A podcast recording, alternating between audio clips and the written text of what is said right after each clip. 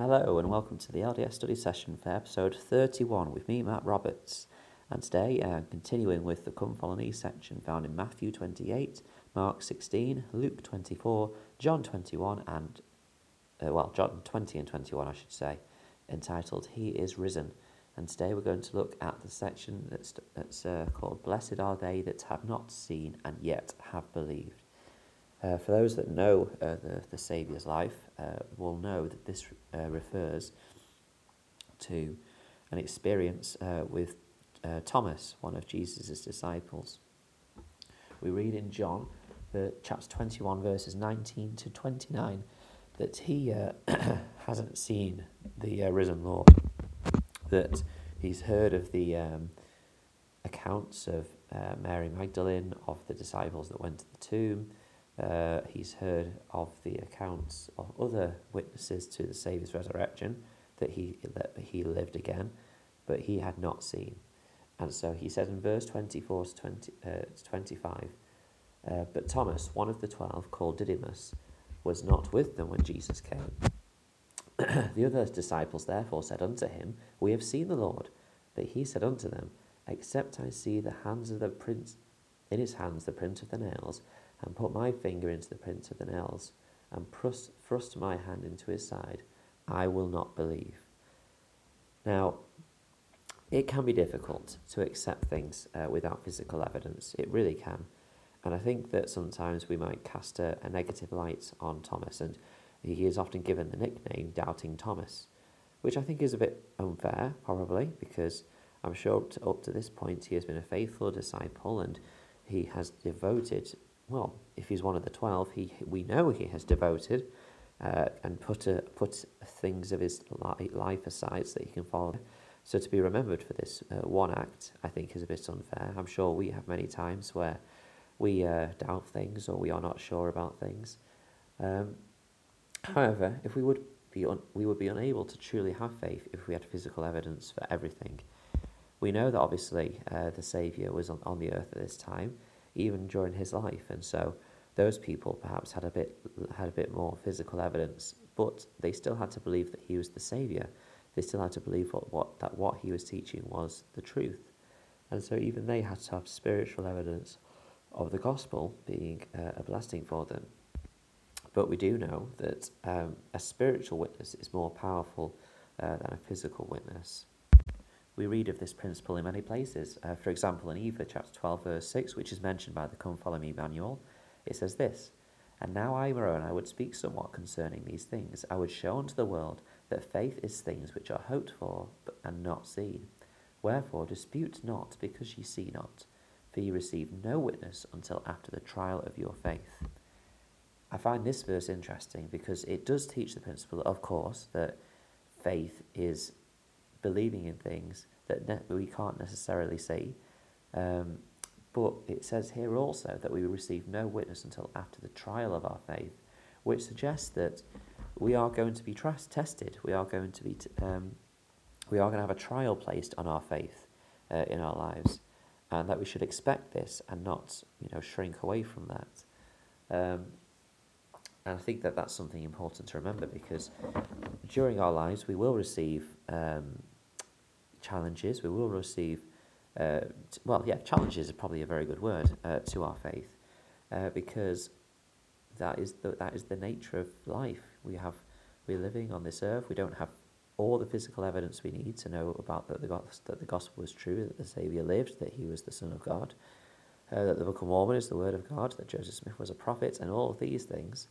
Um, we don't have the physical evidence for all of these things. However, we have some physical evidence, but we are expected to receive a spiritual witness. And we, when we look in the scriptures, we find that the spiritual witness is actually what defines that person. Didn't the Saviour say himself that it was advantageous for him to go? The Spirit could be on the earth to testify of him. If you remember from a few weeks ago, we read in John chapter 16, verse 7 Nevertheless, I tell you the truth.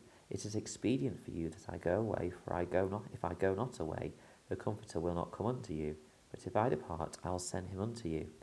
And one of the words that's linked to that word expedient uh, from the Greek translation is advantageous. And so here we see that that even the Saviour told us and taught us that him being there physically wasn't as powerful a witness as the Spirit being there and being able to testify to the hearts of the men. Uh, and so it was again a clear witness that he understood and he taught the principle of spiritual witnesses being much more powerful. Another uh, one example of this in the scriptures I think is fascinating is the ex- example of uh, Laman and Lemuel. Now again, I think that Laman and Lemuel, whilst they probably have more uh, things to work out than Doubting Thomas did, I used the phrase Doubting Thomas purposefully there. Um, they certainly doubted, but they probably took it another step further in many ways. However, I think that particularly at the start of the uh, the example of Nephi and the Laman and Lemuel and, and their journey uh, from Jerusalem, I think that we sometimes again can paint them in a rather neg- negative light. Initially, their problem was they just didn't have a spiritual witness. Now, obviously, they probably went a bit further, and eventually they did take go too far, I guess, away from what they should have done. But in First Nephi chapter fifteen, we find them actually trying to understand the things that uh, their father Lehi are, are teaching, particularly regarding his dream.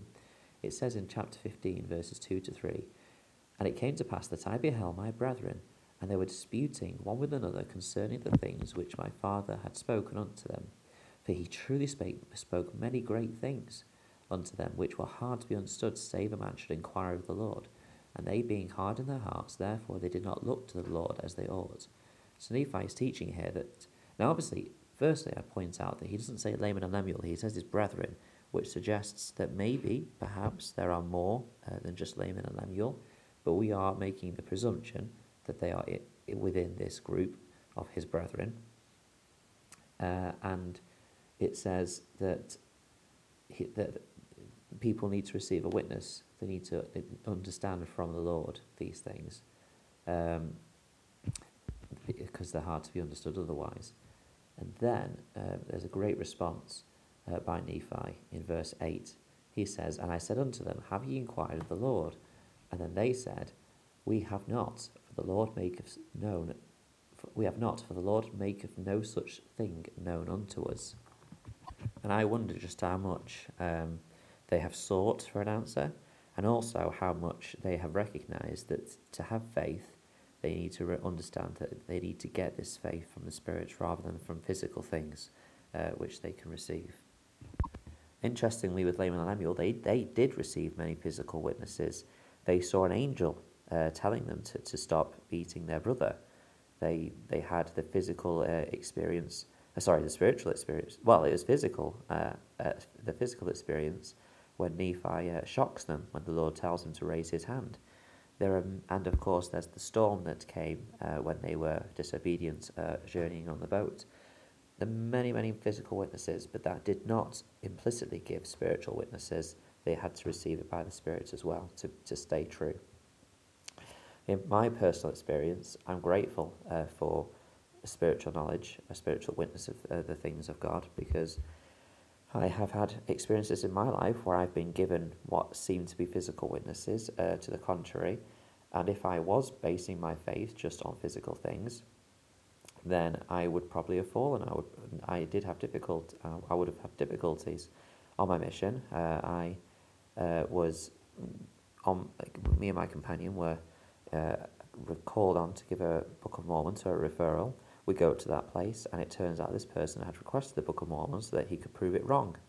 Uh, and so na- naively, we go in and have a discussion, and you know, try and we're probably, uh, we're probably thinking, oh, what a great example, what a great, great experience this will be. You know, we can help him feel the truth of it. We can help him feel the spirit. And then he, he invited us back for for an appointment, and then he had brought out all these supposed physical uh, proofs that the Book of Mormon wasn't true uh, and that Joseph Smith wasn't a prophet. Um, and I had not heard most of the things that he shared. They are, of course, available uh, for people to hear, and actually, the um, the church since um, that time, around 2015, has brought out essays which which deal with many of the things, if not pretty much all the things that he brought forward uh, in our discussion. But there were things that I had not heard myself, uh, things about Joseph Smith and about uh, the, the the Book of Mormon. And so, because I hadn't heard of these things, because I just had I, I hadn't been prepared for that, I had a bit of difficulty um, for, for a day or so. But I came back to the fact that I had had a spiritual witness that the Book of Mormon is the Word of God and that Joseph Smith was a prophet. And that spiritual proof carried me through. What I didn't say was that, oh, well, you know, this physical evidence, you know, must be rubbish because I've got a spiritual witness, because it would be foolish of us to, to ignore spirit, physical um, evidences. We would then truly open ourselves to a lot of mocking, and because that would then mean that we're not we're ignoring things which which may which are plainly true. Um, however, there are two things about physical proof that might have a problem. The first one is that it might not be fully uncovered. We know that scientific evidence and scientific uh, theories are kind of developed over time. You know, it was the scientific, and I put that in into inverted commas, uh, you know, just to because it's probably well, we don't see it as scientific now, but it was the scientific belief at the time that the world was flat. Um, scientific thoughts uh, about how the brain works and all of these things. You know, those were scientific theories, uh, and that's what people believed at the time. And you were mocked for not for, for, for believing that. Of course, now with the knowledge that we have, because of advancements in science and technology, we look back on those on those people and we might mock them. But that was what everyone believed at that time because that's what they had to go off. And now, as we go forward and have more scientific uh, advancements, and I, and I applaud and I, and I welcome scientific advancements, um, we start to understand more and more things about the Earth. But we need to understand that what we believe now in science may well be not necessarily dis- disproved, but be added to or adapted or improved on over time. And that's why we, we always have to take physical evidence with a pinch of salt, knowing that that's what we have found to be true physically from what we have so far, but yet there may be more to find, line upon line, precept upon precept. The other thing is that uh, physical proof must be given with context, and this, of course, I'm referring probably specifically to things from the past which we uh, have found or, or, or believed to be true from physical things we have found from the past. Um, you know, stuff to do with Joseph Smith and things like that is one example of this. Um, you know, I think that unless we have the context of, of the physical proof, it's very easy to manipulate what may be true, but not give us the full picture of what happened at that time. And therefore, use that to try and paint a, a negative light on certain people or manipulate certain things that happened. Uh, people are very clever with that. Uh, I won't go into detail now on about, about this, maybe on a future podcast. But there are you know, many contexts which need to be understood to then understand the full physical proof. Uh, and we know that a spiritual, well, a spiritual witness can't be manipulated. A spiritual witness is truth, is light. If we are in that moment and we have felt that experience, then we understand that. And if you haven't, and if we haven't felt that, then we need to seek that. We need to go to the Lord in prayer. We need to study deeply and we need to try and find that truth for ourselves. I firmly believe that because I did that, and I've done that many times since, and I felt the same witness. And I know that spiritual witness for doubting for, for, for Thomas will have supported and helped him. Perhaps he hadn't quite received that spiritual witness. And that's why the Saviour says, Blessed are they that have not seen and yet have believed. Anyway, that's all uh, for this session. Thank you for listening, and I'm grateful for your time. If you have anything to share about what we've studied today, please do so at Matt S. Roberts90 on Twitter, or anything that you've uh, shared or studied recently would be lovely to hear from as well. Thanks for all your time, and until we meet again.